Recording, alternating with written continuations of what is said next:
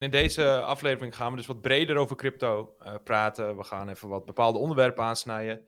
En uh, vandaag wil ik eigenlijk aan jou vragen: van wat zijn de manieren volgens jou om op lange termijn succes te boeken in crypto? Want iedereen is altijd op zoek in crypto naar, ja, natuurlijk, voor het geld zitten veel mensen erin. En dat is ook helemaal prima. Maar wat is voor jou, in jouw ogen, de, uh, de, de manier om op lange termijn succes te boeken in crypto? Allereerst, uh, de, de, eerste fout die wij maakten, en wat als je het goed doet ook direct je eerste succes kan zijn, is dat je niet te veel te snel moet doen. En dat je het beste um, kleine bedragen op een bepaalde frequentie uh, kan, uh, in de markt kan stoppen. Um, en dat, ja, dat is voor iedereen persoonlijk. Hè? Dus dat kan een tientje zijn, het kan 50 euro zijn, kan 100 euro zijn. Maar de consistentie is daarbij wel gewoon key. En dat is ook wat wij iedereen leren in de community. en wat we continu blijven herhalen. Uh, en wat we zelf ook heel lang toegepast hebben. Uh, qua, qua, strategie, gewoon methodiek. En nu, uh, na twee, drie jaar, hè, als je dat aan het doen bent, dan ga je echt de vruchten daarvan plukken. Ja, dus dat is eigenlijk een beetje dat principe van um, elke maand weer hetzelfde doen. Hè? Dollar cost averaging heet dat dan in het Engels. wij noemen dat een euro gemiddeld inkopen. Maar het is eigenlijk niks meer dan minder dan normaal gesproken. Spaar je elke maand iets en nu zet je zeg maar elke maand een klein bedrag in crypto. Ja, en sparen kan niet meer nu. Dus ja, weet je, mensen zijn op zoek naar wat rendement. Uh, maar jij en ik, we hebben hetzelfde gedaan en we zien het nu om ons heen uh, veel te veel. Mensen komen in crypto, weten niet wat ze moeten kopen, zien één, twee dingen, knallen daar gelijk een hele uh, potje op kapot, zeg maar. Ja. En een week later is het gedeelte 2 of, weet je, of, of, of min 20%. En dan denk ze, shit, had ik maar wat achter de hand gehad om, uh, om nu ook nog wat te kopen. Ja, dus, uh, precies. Dus je wordt niet overnacht eigenlijk rijk in één keer met crypto, maar juist meer op langere termijn. En doordat jij dus op langere termijn ook elke maand wat gaat sparen, dan ga je daar ook de, de vruchten van plukken. Uh, heb je daar ook misschien nog een mooi voorbeeld van in 2017, 18, toen wij zijn begonnen natuurlijk? Ja, kijk, we hebben, we hebben zelf al van die rekensheets gemaakt voor hè, Bitcoin Ethereum. Dat kennen mensen. Wat als je daar dan 50 euro elke eerste van de maand of zelfs op jaarbasis elke eerste van het jaar in januari gewoon een mooi bedragje uh, van had aangeschaft, dan had je nu gigantische lekkere spaarpot gehad. Um, en dat kun je bij andere projecten ook doen. Hè? Dus wij hebben bijvoorbeeld toen uh, Cardano in het begin heel erg gevolgd. En um, dat was in 2017. Nou, je koopt wat Cardano. Cardano heeft een piek, niet verkocht. Weet je, uh, wel gehouden. Uh, weer uiteindelijk terug naar het beginperiode. En toen kwam weer het juiste moment om te kopen. Toen was het weer een paar cent. Nou, toen begon je weer met dat euro gemiddeld inkopen. Ja, elke maand, soms skip je een maand, weet je, maakt niet uit. Het gaat erom dat je er in ieder geval mee bezig bent. En dan uh, doe je weer eens een keer 200 euro, dan eens een keer 100 euro, dan eens een keer 50 euro. Weet je, je, je sluist een keer wat over. Ja. Uh, maar je bouwt wel aan die positie. En op het moment dat die gaat knallen, wat hij dus nu weer in die laatste boeren had gedaan, dat is het moment waarop je moet uh, happen en zeggen: ik pak nu uh, 10, 20 procent winst. En ook dat doe je weer een beetje gefaseerd. Ja. Uh, zodat je jezelf niet tegenkomt later. Als het nog wat hoger komt, dan kan je nog wat verkopen. Nou, ja, dus je hebt echt in die periodes dus dat de prijs laag is, uh, blijven inkopen. We hebben het voorbeeld van Cardano, die was toen uh, na de bullrun van 2017, 18 ook gewoon weer naar 2 cent teruggegaan. In die maanden kleine bedragen bij, uh, bijzetten en dan op het einde, dus dan krijg je weer een nieuwe bullrun, nu in 2020, 21. ja, dan ga je de vruchten daarvan plukken, van juist die consistentie en elke maand daar iets in, in, in investeren. Ja, en, en het leuke daarvan is, je hoeft dus niet bezig te zijn met traden. Je kan dat, je kijkt wel even naar de grafiek van, hey, koop ik niet op het allerhoogste punt, weet je wel, op de daily of zo. Ja. Uh, of de weekly, maar uh, je, je, gebruik, je maakt wat gebruik van een paar uh, eh, TA-technieken, maar je bent absoluut niet bezig met traden. Je hebt niet de stress van traden. Uh, het is gewoon keihard chillen en lekker sparen eigenlijk. Af en toe ja, dus goed, goede projecten uitzoeken dus, dat is belangrijk. Ja. en daar dan wat in investeren, zeg jij dus elke maand. Ja. Ja. En uh, heb je nog één? Heb ik nog één? Ja. Uh, nou ja, goed. Wij hebben natuurlijk uh, meegedaan met hacks. jij had die gevonden. Ja. wij allemaal, ik zweet hier van, moeten we dat doen? Weet je wel, is dat wel legit? Het was natuurlijk, het had wat haak en oog in het begin. Ja. Dus zoals we doen in crypto is, je zoekt het goed uit en je legt een sidebet. Dat zijn, dat zijn toch, ja, je gaat dus niet met je hele hebben en houden ergens in zitten wat je niet goed kent of waar je misschien nog wat red flags bij hebt. Ja. Maar je kan er wel een honderdje tegenaan gooien, weet je wel. Uh, of een klein deel van je budget, zeg maar. Je hebt natuurlijk heel veel uh, veilige investeringen en je hebt een, een deel wat hoger risico. Maar goed, als een paar van die hogere risico het goed doen, wat Hex had gedaan. En je hebt dus die klapper uit die asymmetrische weddenschap, waarbij iets van 100 in één keer uh, 100.000 kan zijn, of 10.000, of gewoon gigantische potentie dan pak je daar weer de winsten van en die kun je weer doorinvesteren. Uh, dus... voor duidelijkheid, jij zegt dus, ik had heks gevonden, maar je bedoelt dus eigenlijk in de vroege fase, hè, ja, voordat het uitkwam. Dat, dat is het belangrijke. Ja, in de vroege fase. Um, ik dacht even dat je nog een, een EGI bedoelde. Um, oh, zo. Ja. Maar inderdaad, in de vroege fase, dus vroeg iets vinden. Um, minstens één of twee jaar wel bereid zijn om daarvoor ja, geduldig te wachten. Ja. En dan Um, als je gaandeweg winst hebt, kun je dat wel eh, dus nemen. Hetzelfde principe als met die EGI, dus wat uitkopen, wat uitkopen, wat uitkopen. Maar altijd iets achter de hand houden. Ja. Um, ja, en Hex heeft het toen heel goed gedaan. Maar goed, kijk, uh, achter de streep, Cardano heeft het ook heel goed gedaan op die manier. Uh, ja. En daar was je toen ook heel vroeg bij. Dus je, je past dat EGI-methode toe op projecten die je interessant vindt of die potentie hebben.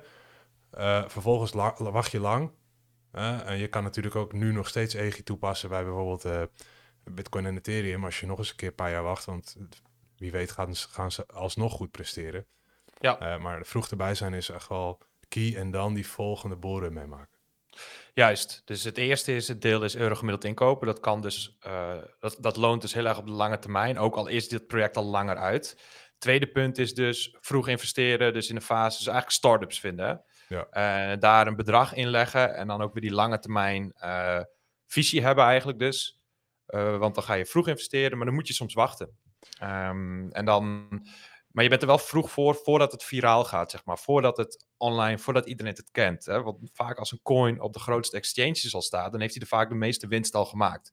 Dus wat in dit punt mooi naar voren komt, je bent heel vroeg, investeer je in een protocol of een nieuw project je lange termijn visie weer. Uh, hebben we toen ook in, uh, in, in Hex gedaan. We wisten het niet helemaal zeker toen nog. Er is een klein bedrag geïnvesteerd.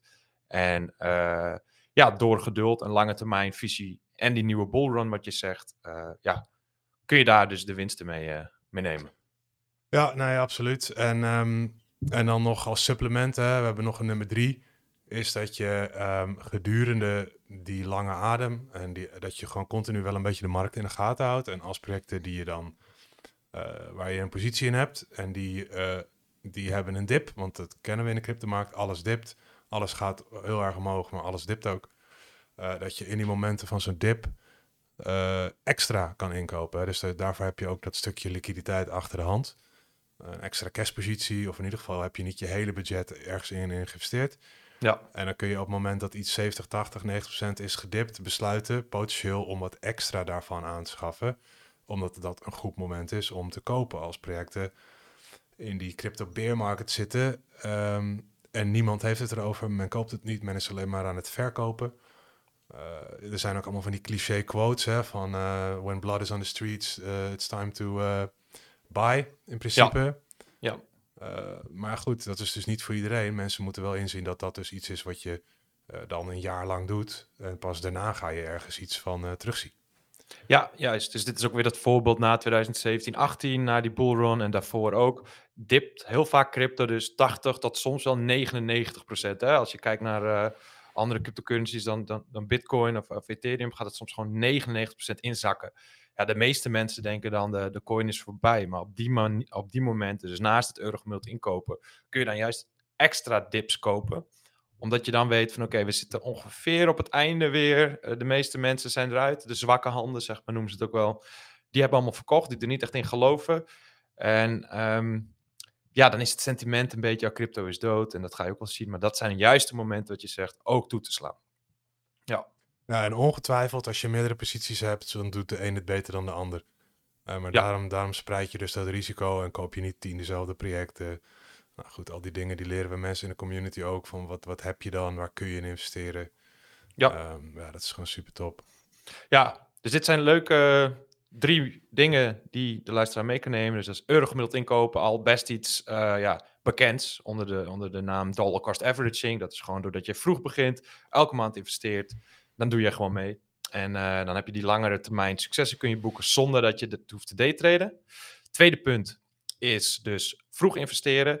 Dus ga projecten vinden voordat ze op de markt komen. Uh, wij hebben dat dus nu ook gedaan weer met Pulse en Pulsix in de community. Nog een paar projecten, gewoon vroeg investeren. Je hebt heel veel launchpads ook waar dat op kan natuurlijk. Uh, dan kun je wat gokjes, wat bedjes doen. En drie is dus dips kopen. Bij die enorme winst in crypto horen ook keiharde dips van 80 tot 99 procent. Dus heb daar ook altijd wat cash voor bij de hand voor je favoriete coins of favoriete projecten om iets extra's bij te kopen. En dan als laatste ding uh, zit ik toch zelf te denken, omdat ik vaak zie van mensen die snappen soms niet echt van waar moet je in crypto investeren. Je hebt natuurlijk hè, Bitcoin, uh, currencies en, uh, en nog heel veel andere use cases, zeg maar. En in heel veel gevallen is het gewoon een stukje software waar je in investeert. Dus als iemand vraagt van, zou jij in de vroege fase in Windows investeren? Of in een vroege in, fase van Facebook investeren? Dan zou iedereen zeggen ja. Uh, maar met crypto vinden mensen het nog wel eens moeilijk om daar doorheen te kijken. Het is heel vaak, je investeert heel vaak gewoon in software, een blockchain. Ja, mensen denken dat het allemaal maar een muntje is met geen doel. Hè? Maar uh, eigenlijk iedereen die je dan spreekt, ja, crypto, en dan is het altijd bitcoin is toch dood? Of dat er, oh ja, maar het is allemaal zo, uh, zoveel energie. En dan zit ik soms echt, oh my god. Maar er zit zoveel meer achter, zeg maar. Er zijn duizenden dingen. Ja. En het komt gewoon niet echt binnen, zeg maar, dat, dat het inderdaad allemaal um, digitale start-ups zijn die dus projecten hebben uh, waarvan ook heel veel geflopt zijn en heel veel rommel is. Zeker. Z zeker waar, absoluut waar. Ja. Um, maar er zitten echt topdingen tussen en die moet je vinden. En daar moet je dan, ja, dat is dus de, iedereen kan nu investeren in dat soort dingen, waar inderdaad voorheen um, private seed rounds, institutionele beleggers, allemaal voorrang, voorrang, voorrang, voorrang. En ja. dan de grootste winst uh, is al lang geweest als iets de beursgang heeft gehad, weet je wel. En dan kunnen wij nog eens een keer aankomen kakken met z'n allen. Ja, ja, precies dat man, want dat zie je nu ook. Hè? Crypto is dus nog een beetje een ongereguleerde markt. En daardoor investeren instituties er ook nog niet in. En je ziet dus eerst individuen, bedrijven, je ziet wel van die grote investeringsfondsen, net als uh, BlackRock en zo, die zitten wel al in, in crypto. Uh, nu dus voor het eerst een land, maar die hele grote instituties nog niet echt. En dat is dus ook eigenlijk dus nog de kans. Want wat je zegt, vroeger was het altijd andersom, of in de traditionele wereld. Hè? Eerst instituties, eerst de overheden. En dan pas de mensen die kunnen investeren. Ja, dat is dus, dat, uh, dat, dat, dat uh, mechanisme van trickle-down, toch? Dus ik ja. bedoel, het geld wordt hier gecreëerd bovenaan. Nou, dat zijpelt langzaam zo naar beneden. En, en uiteindelijk er blijft er relatief weinig over van, van die, die... Er gaat elke keer marge af. Weet je, en wat houden wij achter helemaal onderaan, zeg maar, met z'n allen eraan over? Vrij weinig. Je ziet het overal om je heen. Ja. En dit is weer iets, iets nieuws wat dus ook bottoms-up, uh, waar mensen in kunnen meedoen. En, en juist andersom, want die, aan, de, aan de bovenkant zijn ze dus bang dat dit de hele um, ja, traditionele sector deels gaat eroderen, weet je wel, ondermijnen. En, ja. en, en, deels is dat ook zeker waar, maar dat is, uh, ja, dat is in mijn optiek en in jou volgens mij ook wel een gezonde ontwikkeling. Uh, die uiteindelijk moet gaan herbalanceren, weet je wel? Ja. Wat er gebeurt. Nee, zeker. Zeker. Ik denk dat het juist heel gezond is dat er een alternatief systeem is. Um, maar ja, je moet een beetje comfortabel zijn, dus dat niet, niet iedereen het gebruikt. Dus heel veel mensen die willen ook altijd al in Tesla investeren nu, maar de meeste mensen hebben er al in geïnvesteerd. Dus daar zit niet meer echt die asymmetrische uh, weddenschap. Hè? Dus nee. dat je dus een, een, een, kans hebt op iets, uh, dat je iets kleins kan investeren met kans dat het nog heel hard groeit. Dat is met dus Bitcoin ook. Ik bedoel, Elon Musk zit er al in, heel veel grote bedrijven zitten er al in. Natuurlijk, instituties nog niet. Als die er een keer ingaan, dan gaat het ook nog meer, meer omhoog. Maar wij zoeken ook altijd dus eigenlijk naar coins of projecten inderdaad. Dus dat, is dus ook, dat komt op punt 2 neer, in een vroege fase. Uh, want dan heb je nog heel veel momentum te pakken. Het moet nog overal gelist worden. Mensen moeten het nog leren kennen.